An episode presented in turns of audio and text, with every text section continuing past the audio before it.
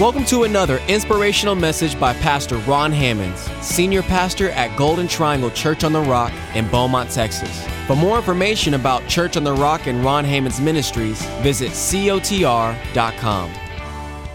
Tonight, uh, we are uh, concluding on our spiritual fitness. We've been talking about spiritual fitness for several weeks, and we've been interrupted a few times, but tonight is our last lesson. It's lesson number 10 tonight of our spiritual fitness. And, and we've been following the life of Joseph, and we've been adding to ourselves some exercises each week. And each time we get together, I've been encouraging you to take on another aspect of the character of Joseph. And now we're getting to the last chapters in the book of Genesis, okay, to the, to the last uh, uh um, bit of Joseph's life.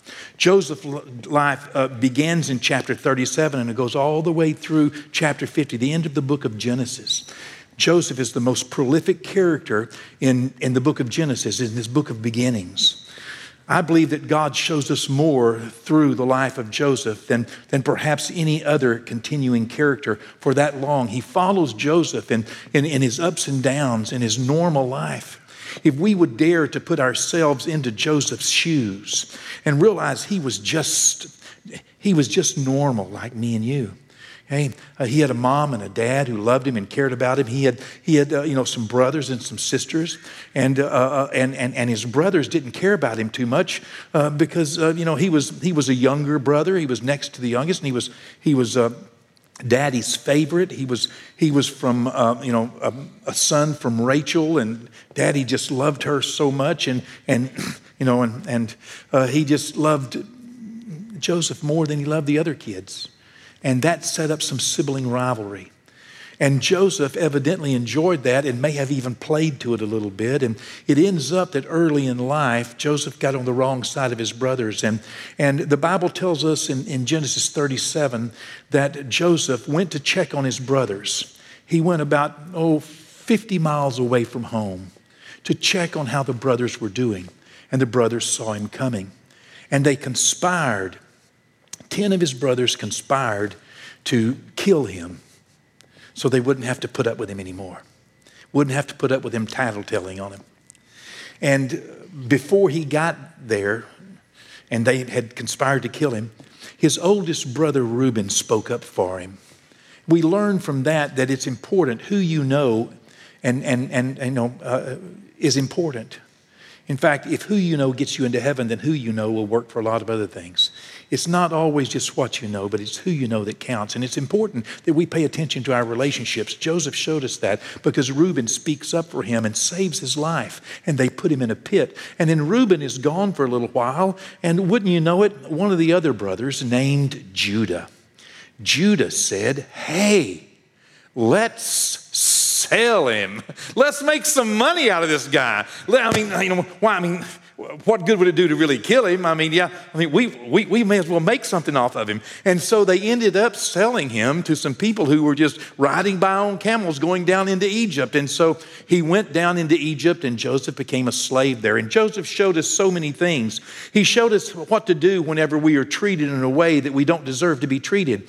Joseph, you know, he continued to present himself well. He continued to participate. He continued to do his very, very best wherever he was. He was honest. He was a man of integrity. Even when others around him were lying, he would not lie to get out of trouble. He showed us so many principles that we don't treat other people the way they treat us. We treat other people the way we want to be treated.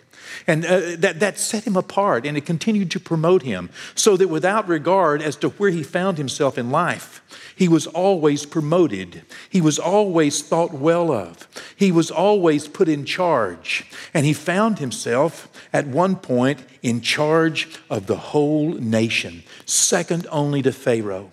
Let me encourage you to, to, to read this story from Genesis chapter 37 all the way through the end of Genesis to, to get a real good picture, a real good handle on all that Joseph went through. and every time you see Joseph challenged, realize that he's struggling, he's wrestling, he's growing. You see, God had a plan for his life, just like God has a plan for your life. You see, God has a perfect picture of you. God has a picture, God has an image of a perfect you in his mind. God has an image of a perfect you. And every day he's encouraging you to get a little closer to that. Every day he's giving you uh, answers. Every day he's supplying you the answers to the, to the test that you're going to be taking in life. You know, the, the, the simple truth is, is, is that the, the, the difference between success and failure uh, is just two things. Number one, knowing the answer to the question. That's the difference between success and failure. Knowing the answer. Number two, applying that answer. That's all. No matter what test you take, success will be dependent upon you knowing the answer and then writing it down, doing it. You know, uh, if it's if it's a, a you know a test of some physical agility, it's knowing that agility and then doing it. If, uh, whatever it is, there's nothing any more difficult than that. And so the answer to success in our marriage the answer to the success in our money, the answer to the success in our ministry, the answer to the success in our raising our children, the answer to the success in our, in our community endeavors is as simple as knowing the answer. Okay? Success is just as simple as knowing the answer. Success in marriage, knowing the answer to the test that we are facing, and then applying that answer. The answers come from God. And every day, in every way, God is trying to get the answers to us. And the Bible tells us in many different ways that, that we are like clay and God does his best to mold us. That, that many times God speaks to us, and for a, a, a myriad of reasons, we don't comprehend what he's saying. Maybe, uh, maybe we're busy. Maybe we're hurt. Maybe we have other filters of other things that have happened in our life. Uh, or, or, or maybe we're just stubborn. Whatever the situation may be, you know, God is trying His best to get the answers to us. And we know that, that uh, a failure in life comes from not knowing the answers or not, not, not knowing what's right or not doing what's right. You know, Joseph experienced very little failure in life. He experienced hardship, but that's different than failure. He experienced people lying about him, but he didn't lie back on them. And because of all these things, he continued in whatever situation he was in to blossom. He continued to do well without respect to how life treated him. He continued to, to have joy. He continued. Even uh, though he had been, whenever we get to Genesis uh, chapter 43 in just a moment 43, 44, 45, uh, we're going to uh, uh, just, just cover those lightly and then 50, okay? We, we, will, we will find that that Joseph has uh, now made a life in Egypt. He has been second in command to Pharaoh now for nine years. Okay? Somewhere between nine and ten years now. Uh, he is, he is, uh, um, he was successful in the seven years that God blessed the land. And he gave the land a bumper crop. They, they raised two, three, four, five times as much as they normally would have. And Joseph put a tax of 20% on everything that was raised. And he saved it and he, and he, and he put it into cities. And, and he built a huge uh, a reservoir of food. And after the seven years of plenty, there came two years, the first two years of the seven years of famine, and people were out of food. There were no refrigerators. There, you know, they, they had to grow their food each year. And not only were they out of food for, their, for themselves and their families, they were also out of food for their animals. And, and, and so people were having to buy food from Pharaoh, and Joseph was in charge of that. And there came a time whenever uh, Joseph now was about 38 or 39 years old. He had been in captivity for 25 years. He had been, he had been sold 25 years earlier by his brothers. And now he had been in Egypt, even though he was ruler, and even though he only lived about, oh, maybe 30 or 40 miles from the border of Egypt. And then from the border of Egypt, the northern border of Egypt on the, uh, on the Negev, into uh, what, what uh, was Edom, it was only another 25 miles to where his daddy lived. So at most, he was 65 miles or so, maybe with a stretch, maybe 70 miles from his daddy. That's just two days in a chariot. But for 25 years, he's been separated from his family. And for the last nine years, he's been in charge of everything. Why didn't he go home? Well, you know, this guy really was paying attention to the job at hand. And he knew that God was doing something in his life, something that only God can do. And so he's not, uh, you know, pushing at the, at, at the reins. He's not, uh, he's not living an aggravated, irritated, frustrated life, feeling as though that life has dealt him a, you know, a, a bad hand. He has faced everything, and the character qualities we learn from Joseph's life are so many. Tonight we're going to learn number 20, uh, 28, 29, and 30 of, of, of, these, uh, of, of these sessions, all right? And the first one we're going to learn is that how Joseph was persistent okay? Joseph is a persistent man, okay? Persistence. This is something we need to add to our life. You see, Joseph keeps on keeping on. About a year earlier, whenever we get to this, uh, uh this scripture we're going to be going to in a moment, about a year earlier, Joseph's brothers had come to Egypt to buy grain. Joseph saw them. He accused them of being thieves. He accused them of being spies. They said, No, we're not. We have a daddy and a brother and a family back there. He said, Well, hmm, if you're really telling the truth, then one of you stay here and the rest of you go back and get your little brother and bring him here. And when you bring your little brother here, I know you're not a liar. I know you're not spies. And so, what could they do?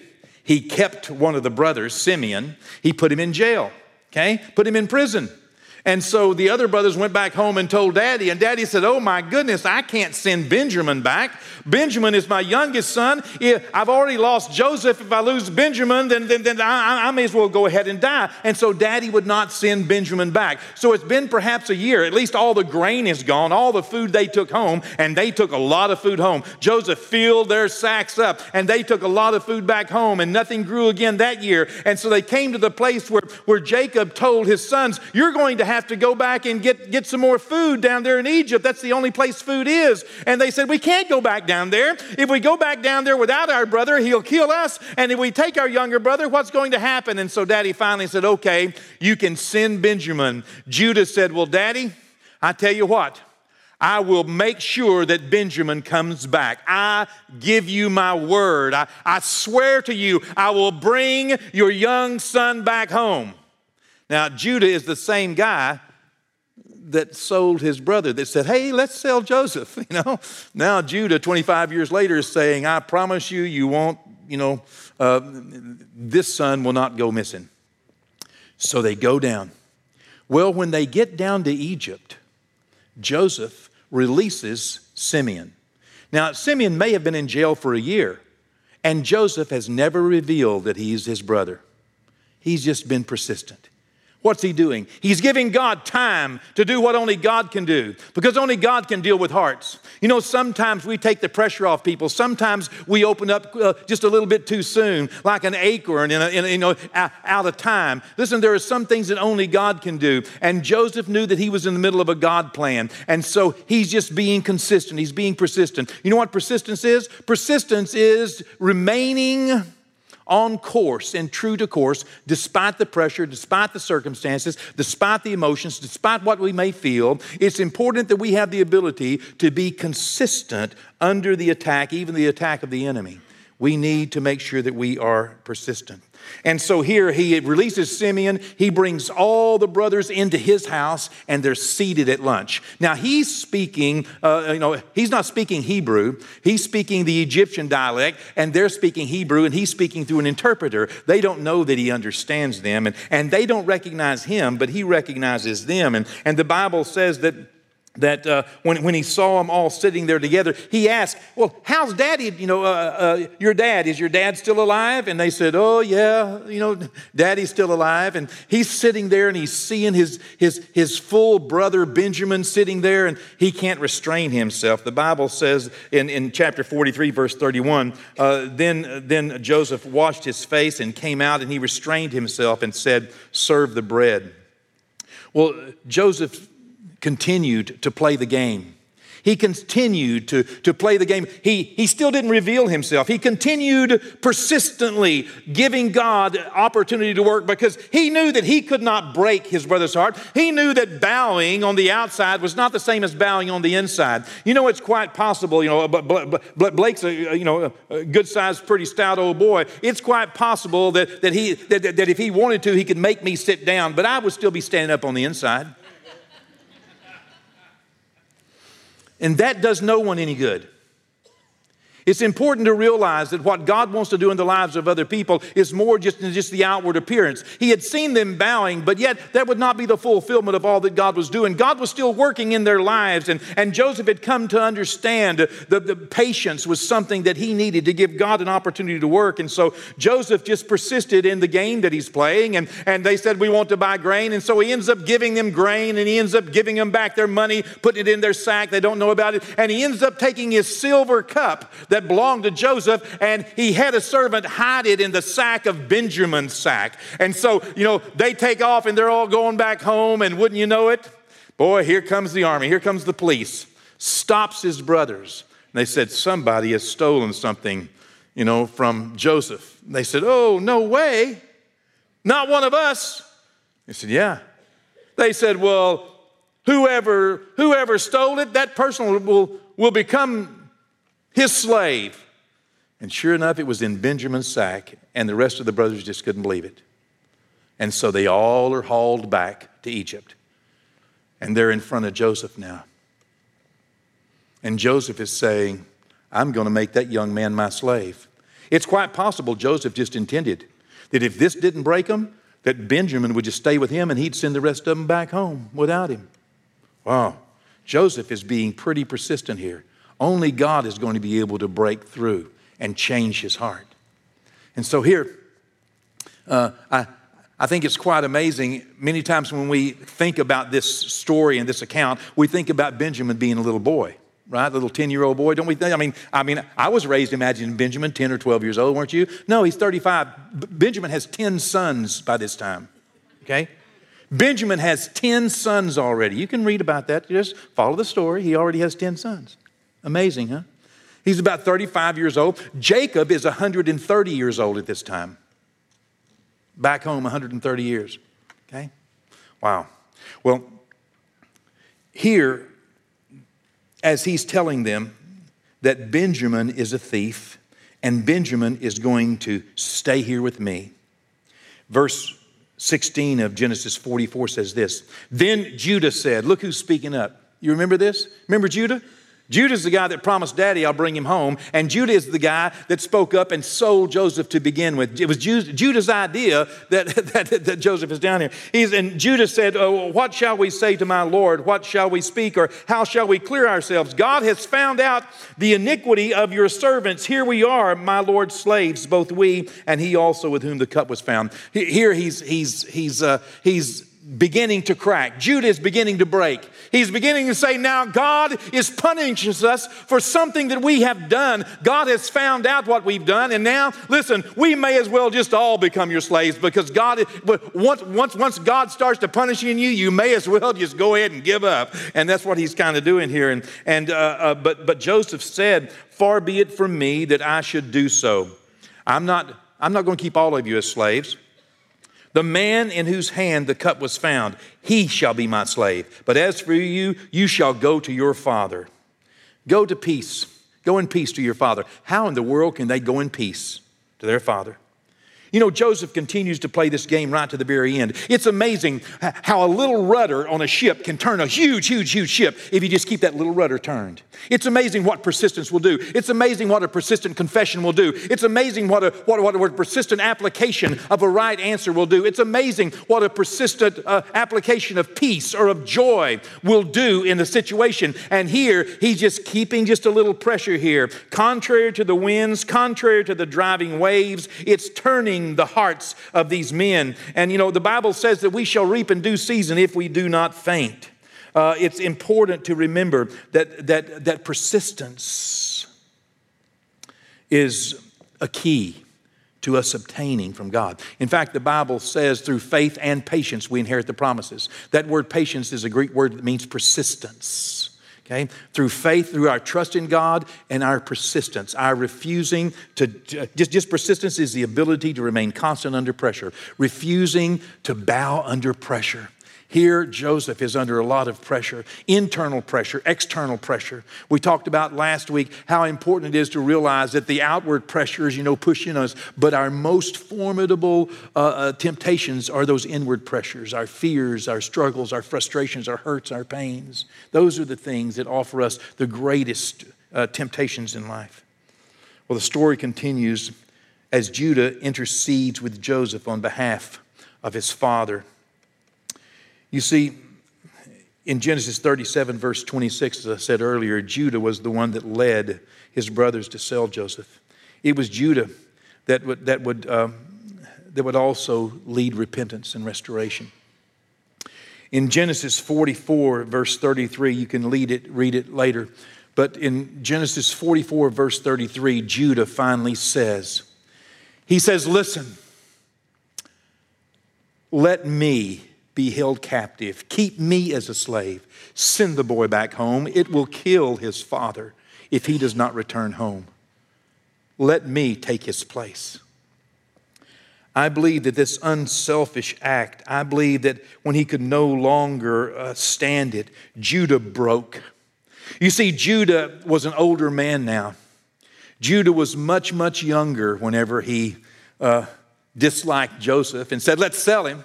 But Judah's gone through a lot by now.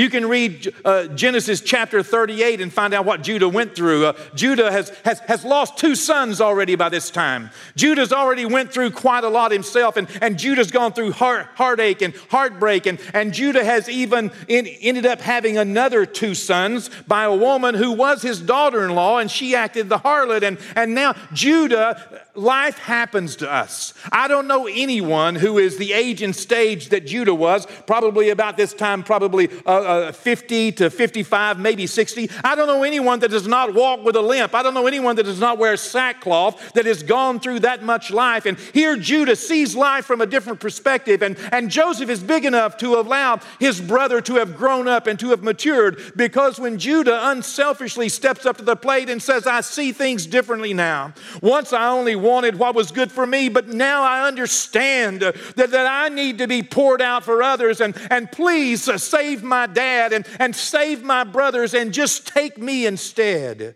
With that unselfish act, here now, more than two decades after Joseph had been separated from his family and the hardship he'd gone through, now was the true test of Joseph's heart. Joseph heard his brother, the brother that he no doubt heard say, Let's sell him. Now he's hearing him say, It's all about my father. It's all about my brothers. I can't do this again. Could it be? Is it possible that Joseph, after all he had been through, could he, would he be forgiving? Would he be able to forgive? That's the next thing we see in Joseph's life. You see, when he heard Judah, it broke his heart. Forgiveness is not the measure of the person who did you wrong. Forgiveness is the measure of God in you. Forgiveness does not set the other person free. Only God can set them free. Forgiveness sets you free. Forgiveness is something that is hard to understand until you see it from God's perspective. Forgiveness says nothing about me. God forgiving me says everything about him and Joseph forgiving his brothers said nothing about them. You see, forgiveness is the responsibility of the person who has been hurt. It does not set the other person free, and it does not right a wrong, and it does not restore a relationship. There is a difference between forgiveness and restoration. Forgiveness is the responsibility of the person who has been offended. You see, I offended God with my sin. He forgave me. But it is my responsibility to build a relationship with Him. It's my responsibility to change because forgiveness is the responsibility of the offended party, restoration is the responsibility of the one who does the wrong. And what Joseph saw was that Joseph saw that restoration was possible. His brothers had changed. But whether they had changed or not, whether restoration would happen or not, forgiveness was still his godly response to all of his hurt and all of his pain.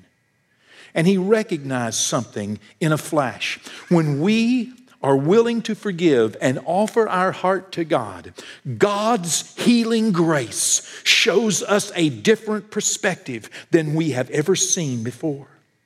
Something miraculous happened in Joseph's life. Genesis 45, when Judah said, Take me instead. The Bible says in verse 4 And Joseph said to his brothers, Come near to me. So they came near. Then he said, I am Joseph your brother who you sold into Egypt. Oh, can you imagine what they were thinking? But he could not contain himself any longer. You see, he realized that, that there was something, that, that there was a dam in his own life that had to break.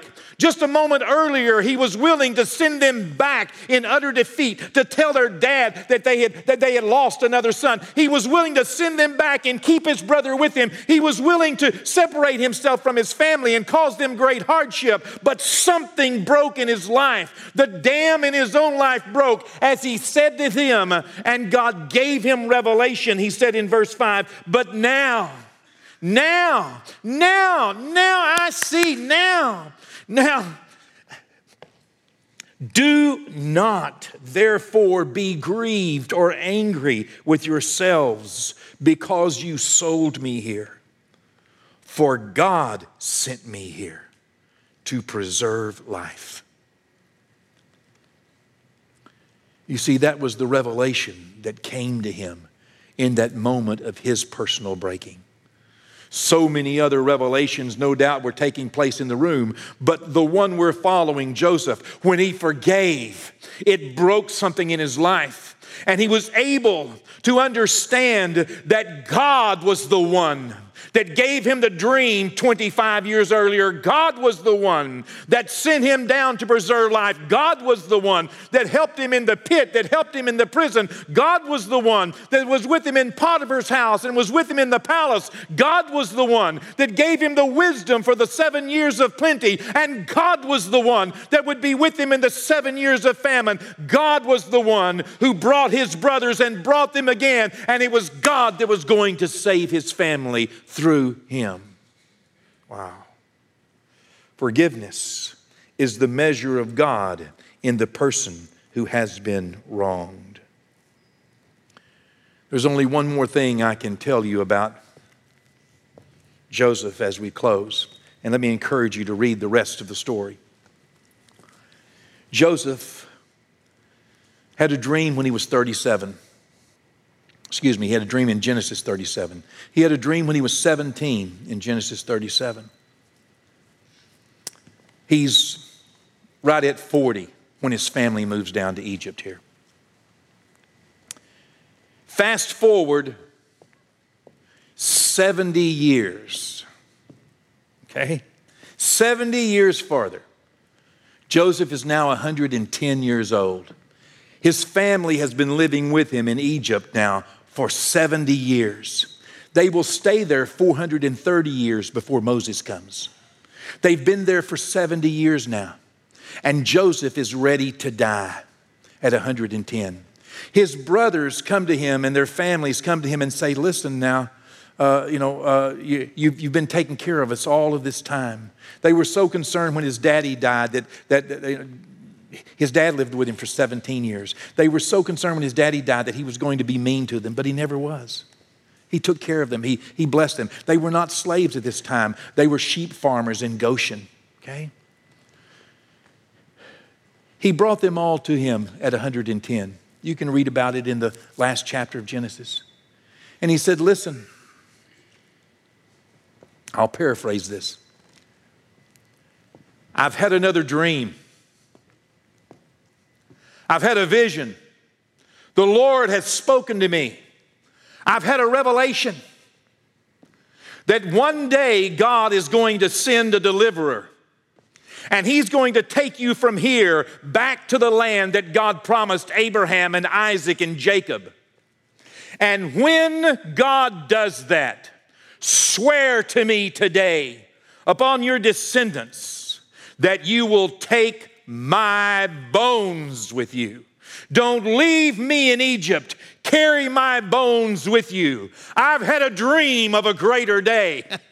wow, can you imagine that?